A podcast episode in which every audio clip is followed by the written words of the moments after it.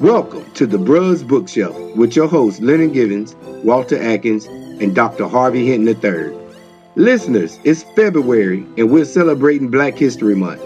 Being that we're the brothers of Omega Psi Phi, it's only right that we discuss who and why we're celebrating our history this month. Please subscribe, rate us, and share with your friends. Enjoy.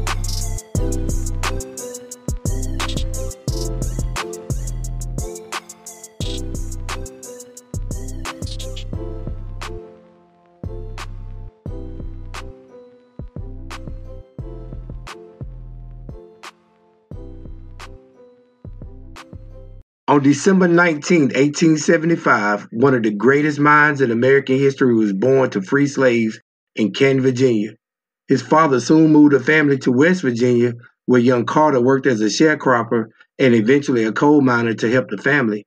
As a coal miner, he took a special liking to the senior miners, some who were Civil War vets that would share war stories from firsthand accounts. In turn, he would read them the newspapers. One of the elders collect books, books that he could not read himself. But because he saw something in young Carter that was beyond the coal mines, he gifted him his book collection. Carter self taught himself mathematics and literature.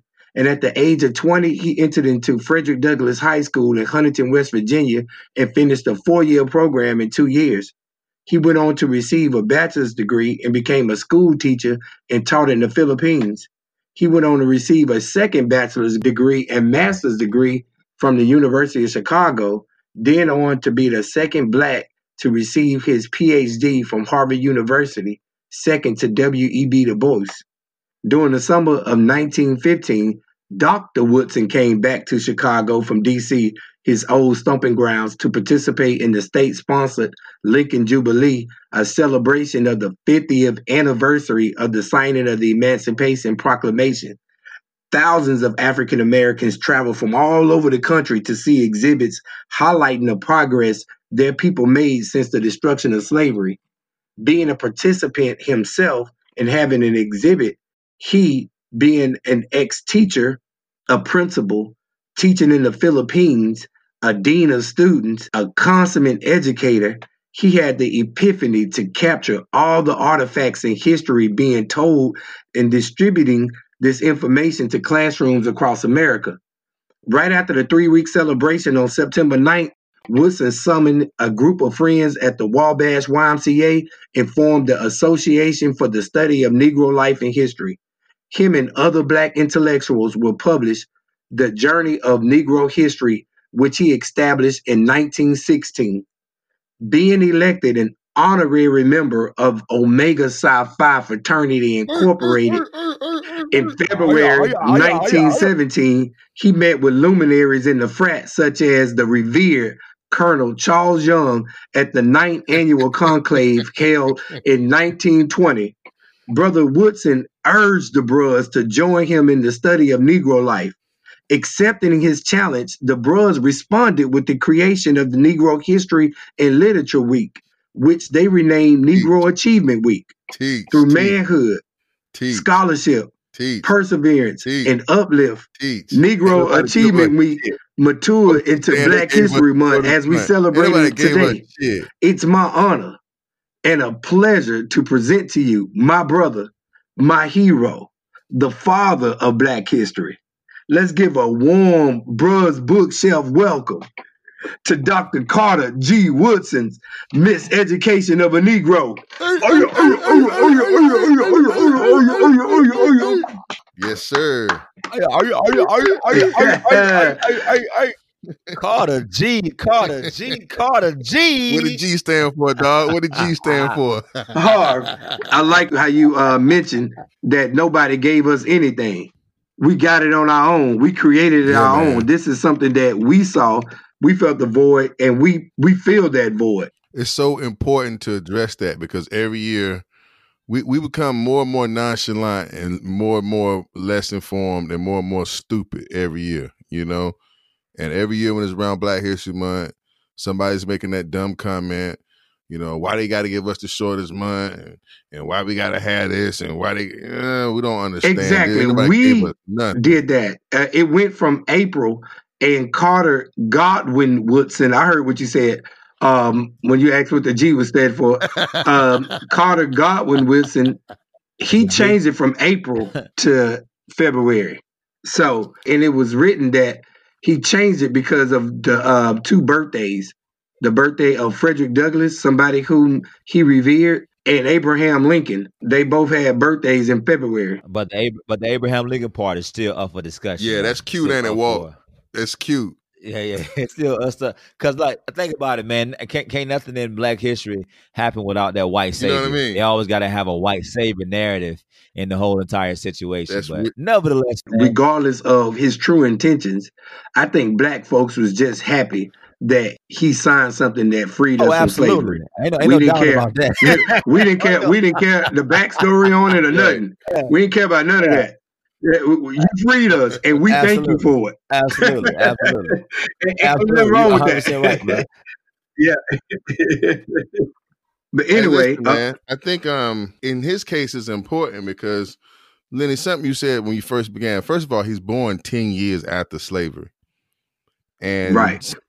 Somehow or another, after graduating high school at 22 years old, he goes to the Philippines. How you do that? there was a program. So after the Filipino uh, the Philippine War, America had this program that was send educators over there to try to teach them the American way. And when he went over there, he realized that if I'm going to teach them, I need to teach them their way. I need to learn their culture so I can get through to them.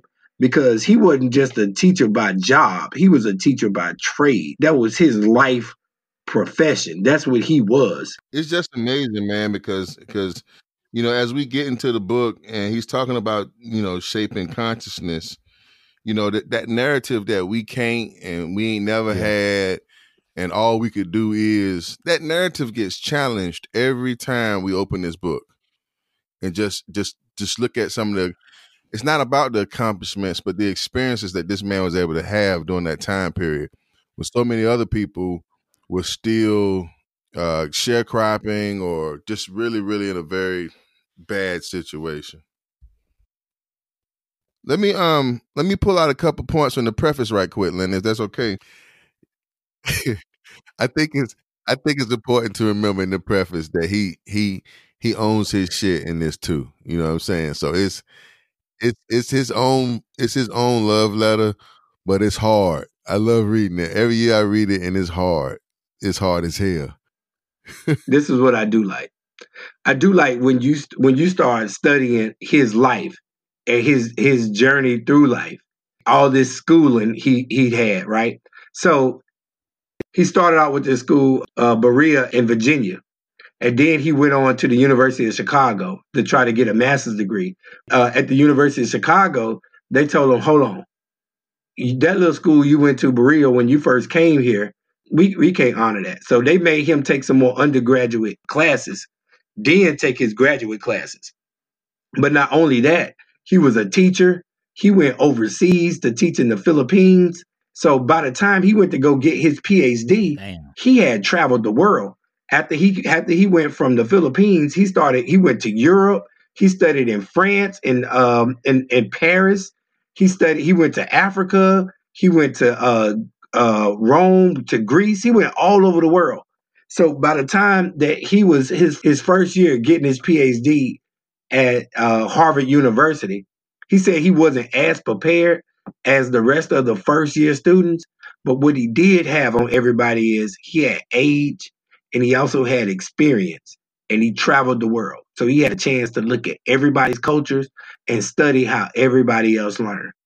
I thought about you, Harvey, because you have your PhD in curriculum. He spent his lifetime writing curriculums for schools. Yeah, man. I've I've read a lot of it, a lot of his writings, man. That's why I get kind of passionate about it because I think he's often mis misunderstood or misread or, or intentionally forgotten about because, like I say, it, it was such a strong emphasis on African consciousness, and we we, we lose that term today in in oils and and shea butters and incense. We think it's that, you know what I mean? And I, that's not it.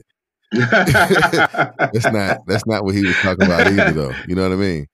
Well, I just think you're talking about the fact that you know when you look at what what is considered world history is African history, and that when the European, his first writers reference his encounters with black people. There, there is no European encounter with an ancient European.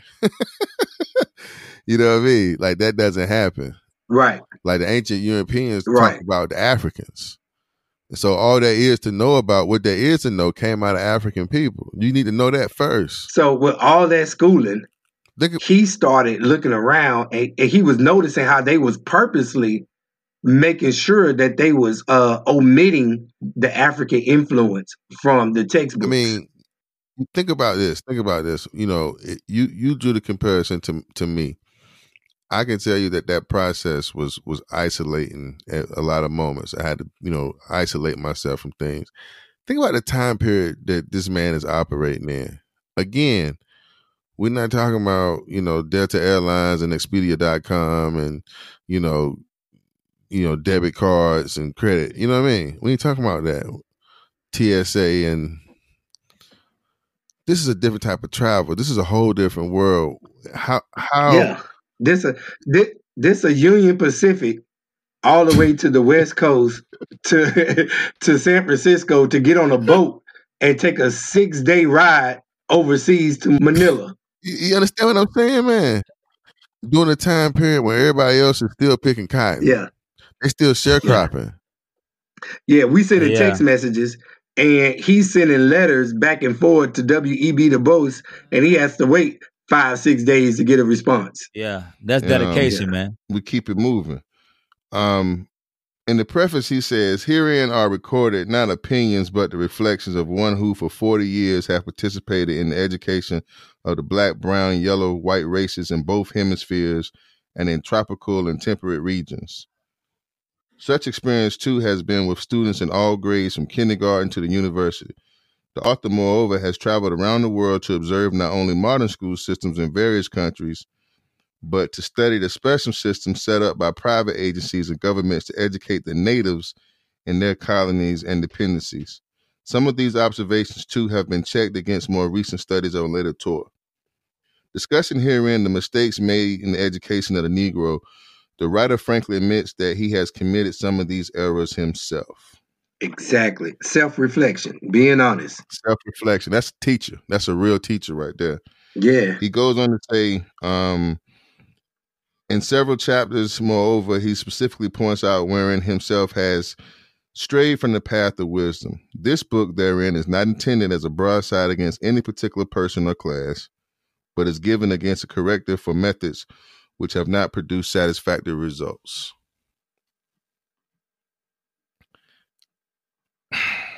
Forty years of ref- of study and reflection led to what this brother's about to bring us, man. And the fact that he says that he made the mistakes too, I'm already like on my heels because I know I done screwed up. Man, uh, you know what? You know what else I um I, I admire about this? I, I admire his honesty, and I admire his relentless pursuit to want to educate. So if I if that means that I have to correct myself in order to give the proper education, so you can receive this education, then I do that. I just want to put some things into perspective uh, for y'all real quick when he got his uh, second bachelor's degree and master's degree, he was 33 years old. When he graduated with his PhD in 1912, he was 37 years old. So in 1915, he was 40 years old when he sat down and he had the epiphany to put something together when he formed the Association for the Study of Negro Life and History he was 40 years old. So I was just looking at his life and thinking about like how old he was. So he was around all these young people and he didn't play no games, man. He played no games. Yeah, man. I think it's I think it's that. That's the romantic side of it. The other side of it is heavy carrying other people's burdens, other people's problems, and you know I think he had I like say he had an opportunity to see stuff firsthand, But when them people confided in him and told him that they expected of him, I think he had to respect that, and that's that's a huge burden, and he didn't have time to play around with that. You know, knowing that other people were in the situations that they were in and were depending on him, that's a heavy burden. In chapter one, the seed of trouble. The first line in chapter one. The educated Negroes have the attitude of contempt towards their own people because their own as and well as their in their mixed schools, Negroes are taught to admire the Hebrew, the Greek, the Latin, and the Teuton, and despise the African. so, dog, if you're going to school and you learning about the Teuton, we ain't talking about them boys from Detroit, them singers. You know what I'm saying? no, I don't even know a, a, a singing group from Detroit named Teuton. That's what it sounds like, the two times. You know, it's so easy for you not to learn to take yourself important. He said that the Negro, the educated Negroes, have learned to despise the African. I think that's a mouthful right there. The educated Negro. Cause that's us. I was watching this show. It's it's called Boardwalk Empire, and there was a scene where the, the only black dude, uh, one of the uh, one the only black principal characters in the show, his name is Chalky White, and Chalky White is played by I think his name Michael Williams, the guy who played uh, Omar on The Wire. Yeah, Omar. Yeah. Yeah, yeah, yeah. So Chalky White is played by Omar. Chalky White uh, runs the um, the prohibition and the illegal alcohol in the black community. So he has all his money and he's married to like this bougie light skinned woman, right? So there's a scene where he um he he gets out of jail and his daughter is telling telling him, you know, there's this guy she wants him to meet and she asks him, can he comes over for dinner? Come over for dinner, and he's like, sure, you come over for dinner. I've been craving some Hoppin' Johns. And you know, so yeah, we we can have some Hoppin' johns. So I don't know for the listeners if y'all know what Hoppin' Johns is. Hoppin' John is like rice and peas mixed with some other stuff. It's like what the slaves uh, used to cook, and I think it came from Africa, right? So nighttime, he's already stressed. Yeah, he's already stressed out, stressed out, right? So he's sitting at the table. His wife bougie, she raising his son bougie. He's about to go off to uh this this taking place in 1920. His son about to go off to Morehouse. His son plays classical piano and all that. So he's sitting at the table, he got his suit on, and he looking, and he said, Is that a duck? and and everybody like looking around. His wife said, Yes, yes, baby, that's a duck. He said, I thought I said I wanted some Hoppin' Johns. Hoppin' John. And she said, Well, baby, Hoppin' Johns is not something that you make for guests. You know, we can have we have Hoppin' Johns, you know, some other time.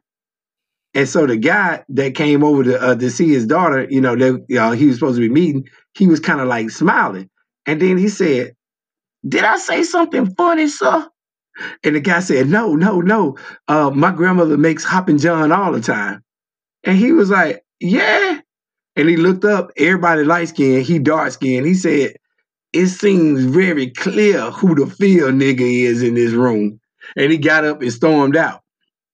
And and I thought about it because how Negroes, you get all educated and bougie and high mighty, you start looking down, turning uh turning your nose down to Hoppin' John and start eating yeah. duck. And we don't eat no damn duck. Shit, we don't eat no duck today. Do y'all eat duck? It's a it's a slippery slope, man. It's no damn duck. It's a slippery slope when we say what we don't do. But that's a great story though. Yeah. Because I can tell you that we don't go to the Philippines during the 1915s either. You know what I'm saying? but, but we do, and, and, and, we did, and you he brought I mean? back with him some history and something that we can use. It, you know, we, we, can't we can't say what we can't do, but that man right. that Hoppin' you know what? I, I, like when I'm reading this book, I'm thinking about that show, because not only did he want him some hopping john he's the only person in his house that's not formally educated. However he's the richest black man in town. So he's funding his wife's bougie and his kids bougie lifestyle. His son trying to play him when his daughter asked him to uh, him to help him to uh, to help her with his schoolwork. And he said you know dad don't know any of that stuff. And dad like yeah okay but what I do know is how to put some money in my pockets. So when you the thought of the inferiority of the Negro is drilled into him in almost every class he enters and in almost every book he studies. If he happens to leave school after he masters the fundamentals, before he finishes high school or reaches college, he will naturally escape some of this bias and may recover in time to be of service to his people. He might. So you don't need really much more after fifth grade.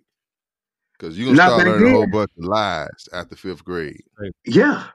Yeah, because anything after that, they teaching you about the damn Teuton. hey, when you go to the bank and try to get a try to get a loan, and, and, they about to turn you down, right before they about to turn you down, you pull that Teuton right out your pocket. Be like, bam. Let me like, what you hey, know about the Teuton? Hey, hey dog, you, know you impressed him with um, that. I know. Well, Carter G. Woodson mentioned. I know I'm paraphrasing right now. I don't have the quote directly in front of me, but he mentioned about like um, the people that made the most money in our race was people that was under uneducated, right? Oh, dog. He says he okay. says in the next in, in the next stanza, practically all of the successful Negroes of this country are the uneducated type or that of Negroes who have had no formal education at all. Go ahead. Think about today's time right now, right?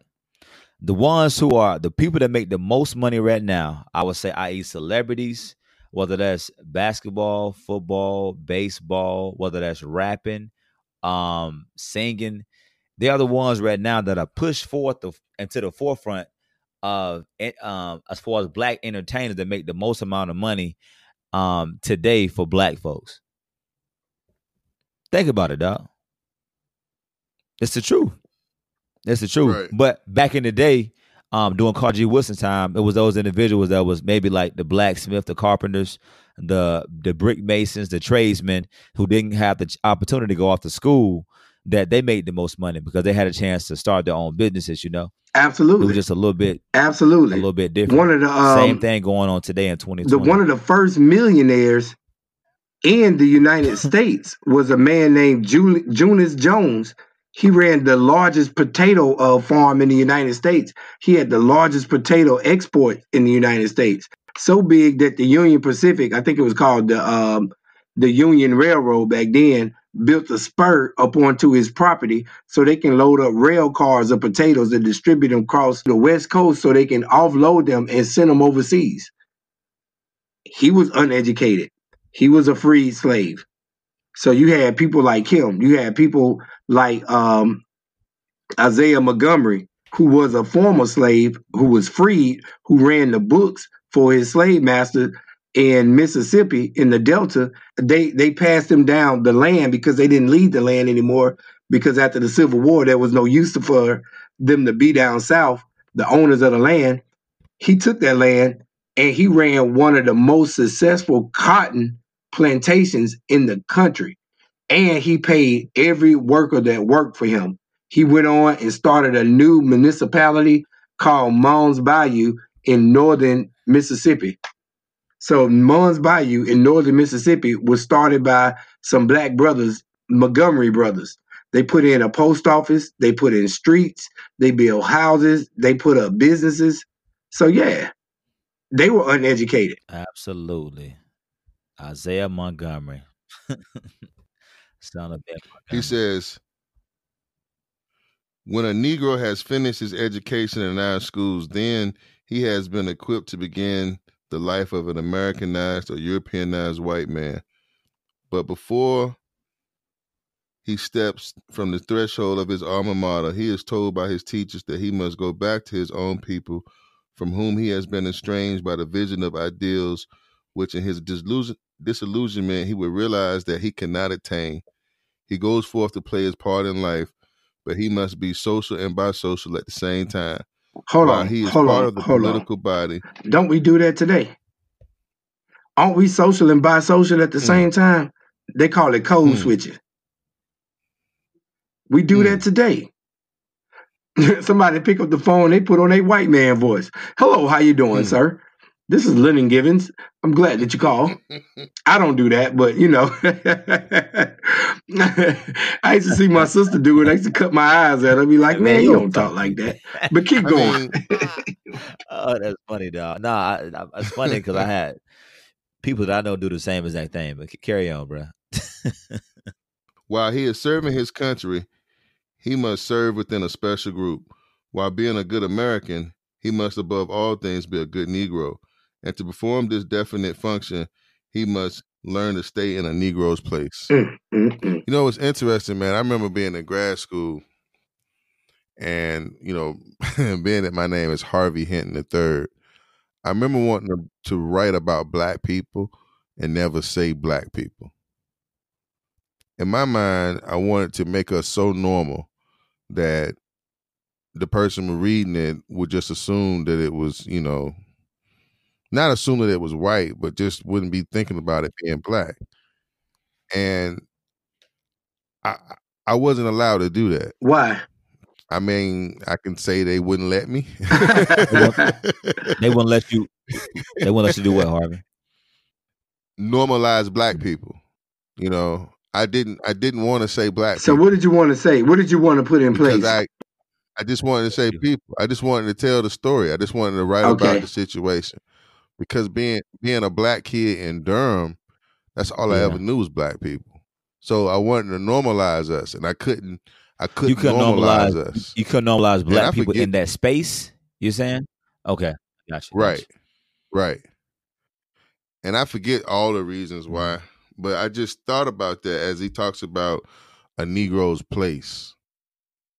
You know, But I, I think I think I think our place our place is a controversial space, and a lot of times we I- don't know I- where it is. yeah, I, I'll say the same exact thing, man. Uh, controversial. In addition to that, I say our space is a is a is a place that hell we got to create our own space, man. We got to create our own space, our own our own windows, our own heights, our own attitudes, our own our own goals to be able to say, man. Because if you think about it, we'll capture people overall, man, and everything that we do, everything we I mean- everything that we do within society is going to be judged.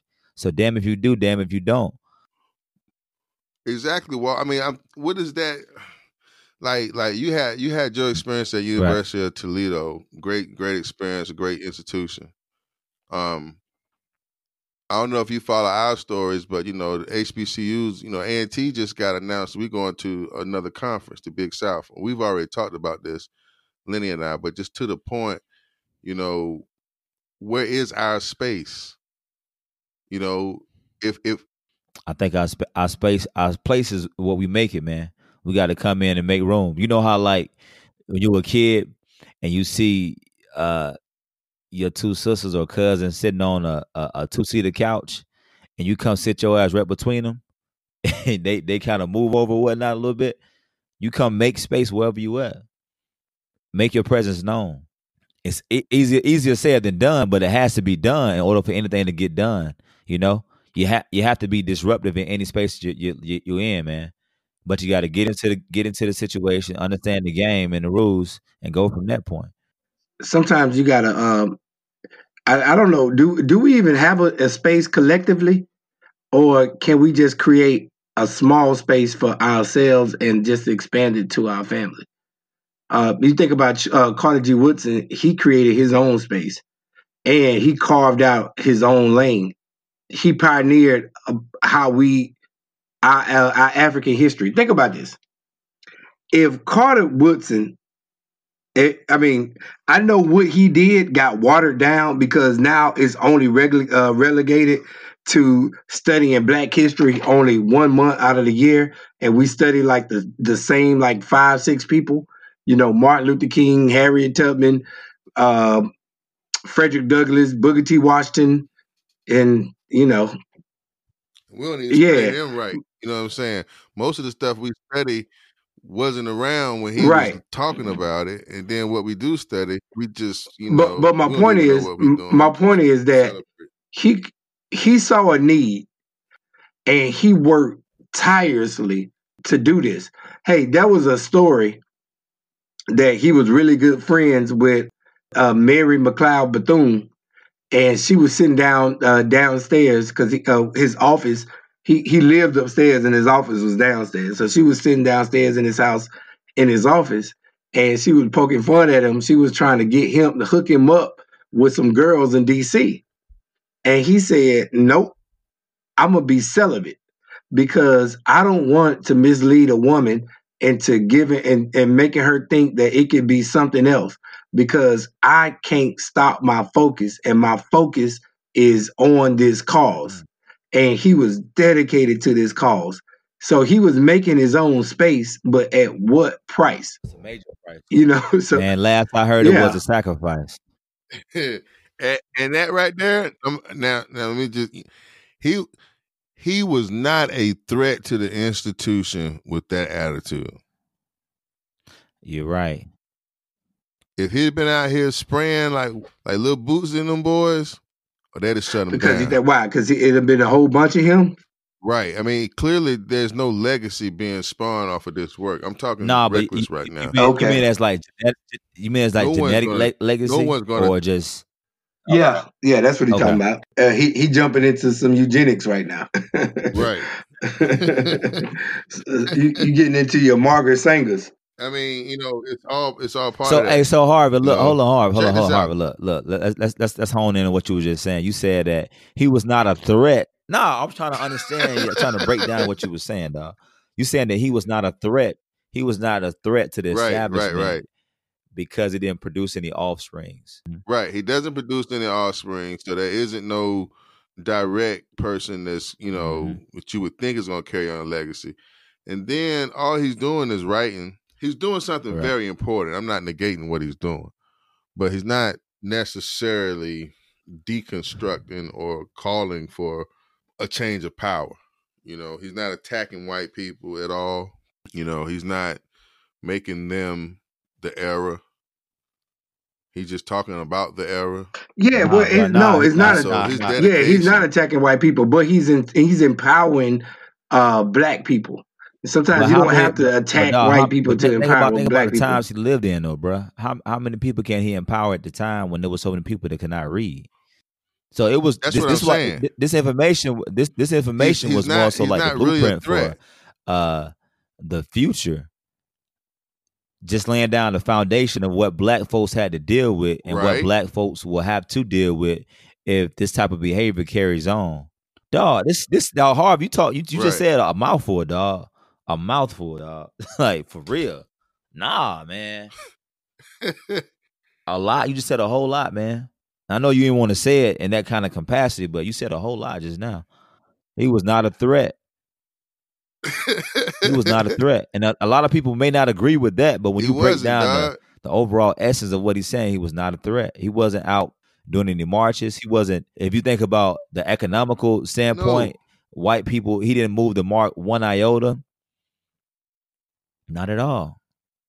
No, Dog, I want I want to um no. share with y'all at the conclave when he gave his speech, he asked the brothers in the conclave to move away from your social actions and move more into to the development of the study of Negro history. Because only when Negroes learn their history, that's how we will make better leaders. To what you're saying, Walter and Harvey, he did. He wanted us to move from the social actions, the marching and everything, and just focus on building us up intellectually and building our uh, esteem up.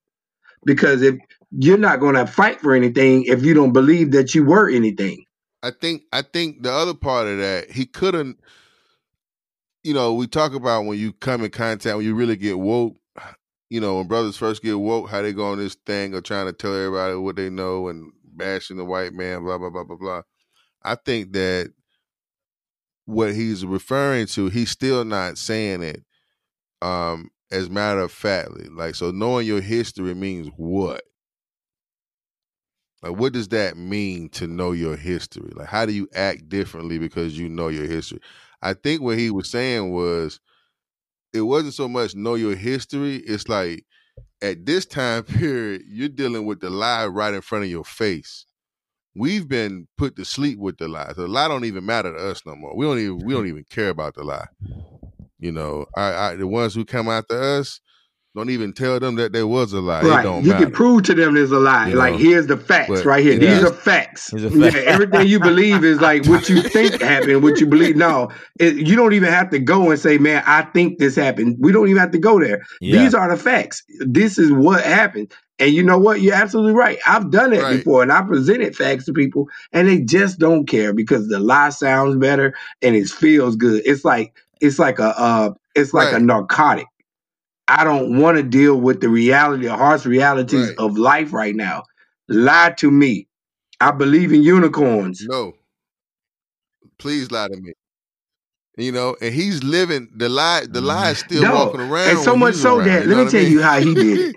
Dog, he used to hold teachers accountable. And he used to be like, send me your curriculum. I want to check your curriculum. What, your, what, what, what are y'all really teaching these students? You know, and I'm starting uh, Black History Achievement Week. And I just want you to uh, send me of what y'all been teaching all year. And here's some here's some literature. I'm gonna make sure I get this journal out. This um, what is the uh, the journal of the Negro out to you and give you this information. This is what you need to be teaching. This information, and I'm gonna put this journal out every other week, so you can incorporate this in your American history. Check this out. So he he just didn't say I want y'all to learn let me, this. let me He, some. Let me. he let me made sure some- that some- he dictated what you learned and he had his hand in this. He just didn't say, here, you go figure it out. You don't have to think. That's a, I dog. That's that's that's check hey, this dog, out. that's the only problem I have I with just Carter G. I just man. read this piece again. his his dictatorship, like saying he was the be all end all of like the information. You know, granted, Well, he was like, but look, if, before me, y'all wasn't teaching this. yeah, I understand that, but he he still can't be the be all end all information because that that leads to everybody believing in one like a one thing. You know, like it, there's no room there's no room for there's no room for. I think yeah, but he was trying No, to. I, he I said there, there was no He there no room wasn't- for like. I mean, it was things, him man. in a. No, he it, it was him in a collection of other great thinkers back then. Remember, he had W. E. B. Du Bois. Like it was giants. check this out. Check this out. Check check this out. What he says, man, in chapter two. In chapter two, how we missed the mark. How we have arrived at the present state of affairs can be understood only by studying the forces effective in the development of the Negro education since it was systemically undertaken immediately after emancipation. Yeah. I was gonna read the whole thing. Exactly. That sentence right So- there. He was actually, yeah, he was studying the After Freedmen's Bureau. emancipation, we were systemically, systemically dismantled. Yeah, it's kind of like we, emancipation. we're going to give you what you Something we're going to give you what you want but we're really not going to give you what you want it's the illusion of you getting what you want so he's talking about the Freedmen's Bureau when the teachers came from up north came down south to teach the students All the school, the black people, when they came out of slavery, they put the word African on everything. They were committed to returning to themselves. And there was no public. And Education. public came about to dismantle the to undo what they the were doing and educating themselves. And I think, right, I think these are the things that Carter G is pointing us to. Like, Mhm. understand what you did after slavery. After slavery, you went to an effort to reclaim and reconstruct, and they came in to destruct. They they just tore to, tore down what everything was we were trying to do, and gave us a whole new program to be like them or to fall under they their mercy. they once literally again. went out of their way you were living up north and They you came down went out of south just way. to do this just like he he South. literally went out his way to go way over to the Philippines to try to to do what to do to them Right. what was happening to him over here. Yep. And he was To able to see it. Right. Man. He caught it. He caught Full on. circle. Yeah. Yeah, he caught it. Yeah, you're right. He called. You're right. That's a good point, Lynn. That's a Do good you point. what, what do you think the people were saying about him when he was in the Philippines? Dog, Nigga, they were like, hold on. you? You ain't one of them. We you- come on, man. Yeah, you want us. you want us. They doing to they doing to um they got you doing to us what they've done to you. Wake up. Use your brain cells, son. Use your brain cells.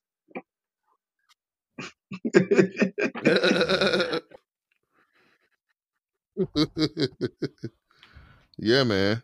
he said the missionary teachers from the From functionaries of the United States government itself and from those who participate in the conquest of secessionists early came the plan of teaching these freedmen the simple duties of life as worked out by the Freedmen's Bureau and philanthropic agencies. All these companies that we've learned to love because they look out for our communities. I don't even want to name Yeah, their I know it. They all of the them. missionary teachers from the north in defense of the idea of a more liberal training, however, fearlessly attacked the new education pol- the educational policy, and the Negroes participating in the same dispute arrayed themselves respectively on one side or the other. So you had some people on their side, and then you had some people on the other side. He's like, come on, man. But do y'all know of any books that we can read? I know this off su- was on subject, but maybe later on down the line we could read about the the missionaries that came down south. Um, Yeah, there's during a the school. Reconstruction period of time. I I definitely want to It- dive It's called uh, information, you know. Schooling the Free People, Teaching and Learning and the Struggle for Black Freedom from 1861 to 8 through 1875 by author named Ronald Butchart. And he talks about he talks about it. Well, it's a collection of letters that was written for, between the teachers back up north uh, to the uh, to the Freedmen's Bureau, and that when they went down, what they discovered, they discovered like, man, these black people have been teaching their kids for years now. Shit, it's some schools that was established back in 1833 doing slavery. So, so we came down here just to help out. You know, we were able to help out, but some of these teachers rejected us. They told us, "Thank you for your service, but no thanks. You've Right. done enough for us. We're going to teach our own." Carter G. Carter G got like two books on the subject. He got two books on the subject. Um, Education of the Negro prior to 1865 and all this stuff. I forget the, the titles of them perfectly. Then there's this other brother, um, James Anderson, has um couple pieces Education, on yeah. on our early early, early All right. education. The book Carter G um, wrote, it was the yeah. education of the Negro prior to 1861. Is a history of Negro education of the colored people of the United States from the beginning of slavery to the Civil War.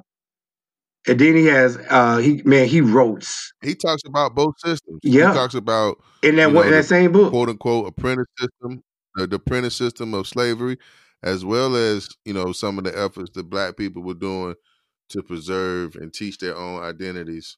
You know, and it's it's it's always happened. You know, this idea that Black people uh, don't read and all this kind of stuff, man. That is a myth Dog, that we've that we've been mis we've really bought into the wrong side of what that man. I, this is I, this is what I want to uh, get people to think about.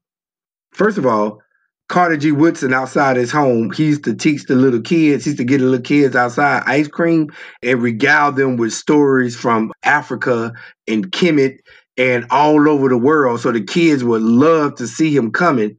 That is so not cool today. Yeah, You understand? but the that? kids would love to see him coming, and they called him Bookman because every time they saw him, he had a whole bunch of books in his arms. Think about this. I want you to put things into perspective. This was in a, uh, in a time before radios were a household appliance.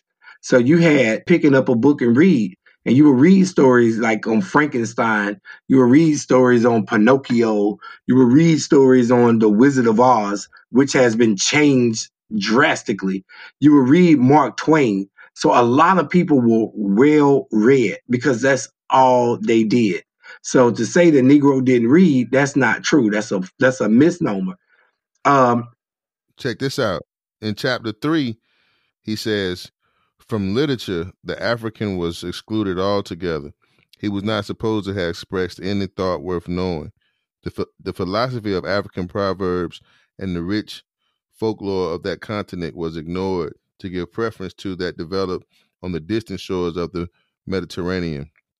Most missionary teachers of the freedmen, like most men of our time, had never read the instrument books of travel in Africa and had never heard of Tarikh S. Sudan. right, and me neither. Yeah, yeah, yeah. yeah. He, hey, he put some stank on He him, must man. have been a bad boy with Yeah, his yeah. name. You Yeah. know what I'm? You know, he put that stank on him, man. But he said, you know, our literature, our literature. So not just the fact that we read Mark Twain, fuck that. Black literature. We always had literature. African literature Now, that, was that, that, dog, excluded. that can That also they make a kid like uninterested in what's going on. Like, think about it, dog. Bruh. So it's it's not That's that what we it ain't like to does. read. It's That's what. uninterested. That's bruh. exactly what it does. like why why why do I why, why do I want to read about Pinocchio, like you said, Mark Twain, and all the other Tarzan, all the other characters, man. But it's so bad now though, Walt, that you just you just try to go today and give a black kid something about No, I ain't Africa. Oh that, oh my god. I know- You think that's gonna work? That don't work. Yeah, but education shit. So much damage has been done. It's just all. It's all about the delivery, and you got to learn your audience, and uh, and like uh, Carter G. Woodson says, have a common sense approach to the environment and your demographics. Okay, okay. Let me ask you a question. How many people you think read those books I don't know. They probably during that time Oh, period? probably in that time period. Probably the um, probably the wasn't intellects, the educators. how many how many how many of those books you think are a part of a working curriculum or a working teacher education program? I'm not sure. Uh, none. I think it, I think it's Okay. just the um, the one that we're reviewing right now. I'm talking about a body of work that I does your point. absolutely nothing. But check this out though. Check this out. Check this out. This the end of chapter three. This is crazy. The result then is that the Negroes, thus miseducated, are of no service to themselves and none to the white man. The white man does not need the Negro's professional, commercial, or industrial assistance. And as a result of the multiplication of mechanical appliances, he no longer needs them in the drudgery or menial service. The highly educated Negroes, moreover, do not need the Negro professional or commercial classes because Negroes have been taught that whites can serve them more efficiently in these spheres. Reduced then to teaching and preaching, the Negro has no outlet but to go down a blind alley if this sort of education which we are now receiving isn't to enable him to find a way out of Bro, their that's so- present difficulties. I said that's so profound what he said. Dog, It's like you, you what you about to say? it goes Walt? back to what we was what we were saying earlier, man, about us ha- not having a space, not having a space. Like if you're too highly educated, you don't have a space in in, in, the world. And if you're not educated enough, you don't have a space.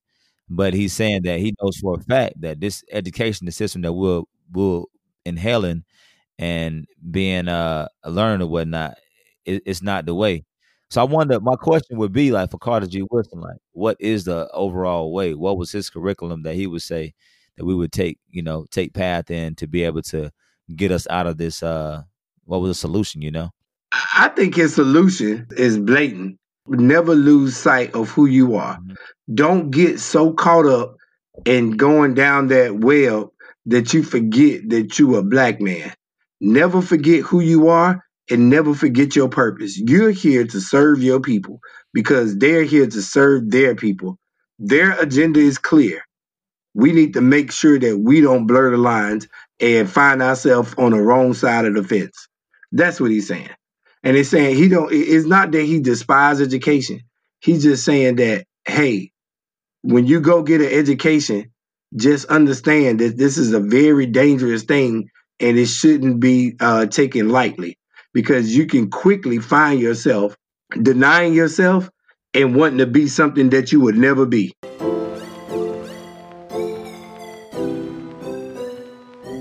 Thank you for listening. Please remember to click the subscribe button, leave a five star rating followed by a glowing comment. Hope you enjoyed.